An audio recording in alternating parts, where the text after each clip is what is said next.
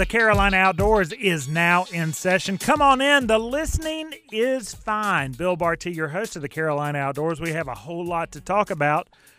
The mothership of the Carolina Outdoors is Jesse Brown's Outdoors, local outfitter based here in the Charlotte area. The brick and mortar store is in the heart of South Park's shopping district, Sharon Corners. Stop by there and check us out. Also, just head on over to the website, jessebrowns.com. You can see uh, uh, what we sell there. You can see the events that'll be upcoming. You can also listen to the Carolina Outdoors. It is all accessible right there at jessebrowns.com. Some of what we talk about here on the Carolina Outdoors comes with the season, and this season it is travel season. So we're going to talk a little bit about some of the things to take on a travel trip, uh, one of which is not a surprise a lightweight day pack. We sell them at Jesse Brown's. We have uh, brands, some of the best brands in the whole industry are on hand at Jesse Brown's from the North Face, Borealis, and Jester packs to uh, Patagonia as well. We also have Osprey, which right now is the number one backpack in the industry, day pack in the industry, and also Deuter, which is one of the oldest recreational backpack makers in the world. And when I say backpack, many of us think about the uh, external frame uh, pack that we would carry on the Appalachian Trail. The packs that are in style right now are all internal frame. And the ones that we at Jesse Brown's are having the most success with are of the smaller capacity. That's because many of the people coming through Jesse Brown's are doing trips that are not requiring, in the middle of summer, a tent or even a heavy sleeping bag or even the cook gear because many of the people are staying, whether it's a hotel, motel, uh, resort, or lodge, on their adventures. Many of the younger people may be in hostels, uh, so they are not having to carry their shelter. We're going to talk to Michael Smith about lightweight, compact, lower capacity day packs, the attributes that you should look for, the attributes that are important to you and then we're going to talk about something that's a little more surprising. It's something that we think of for the hardcore trekkers or, again, the long distance hikers, but it's trekking poles.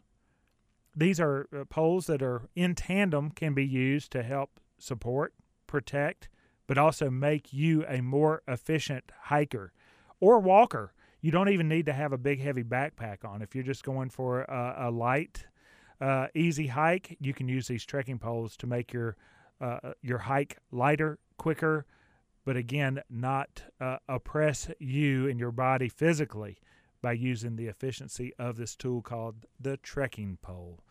Michael Smith works with both Deuter and Leki, and he'll be joining us in the program. Also, we have a celebration on the Carolina Outdoors, a bit of celebration.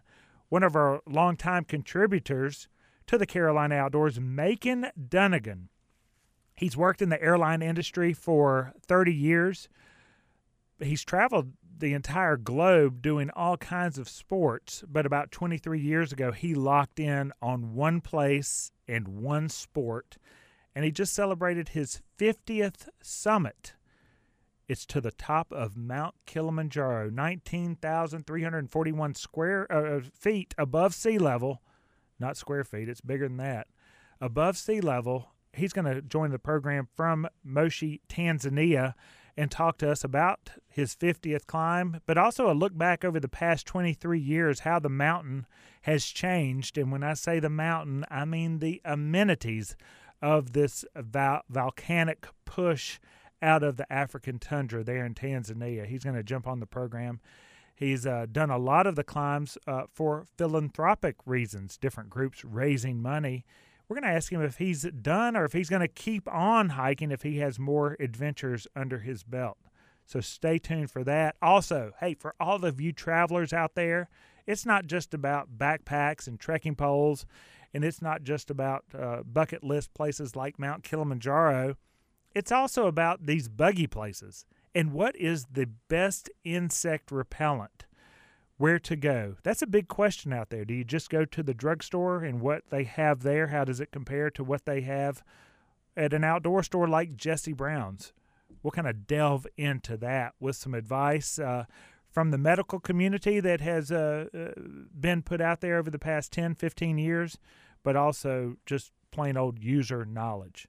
TJ's pushing the orange buttons, the red buttons, and the yellow buttons on the other side of the board. And I'm just holding on to this microphone and this laptop on this side. Bill Barty and the Carolina Outdoors.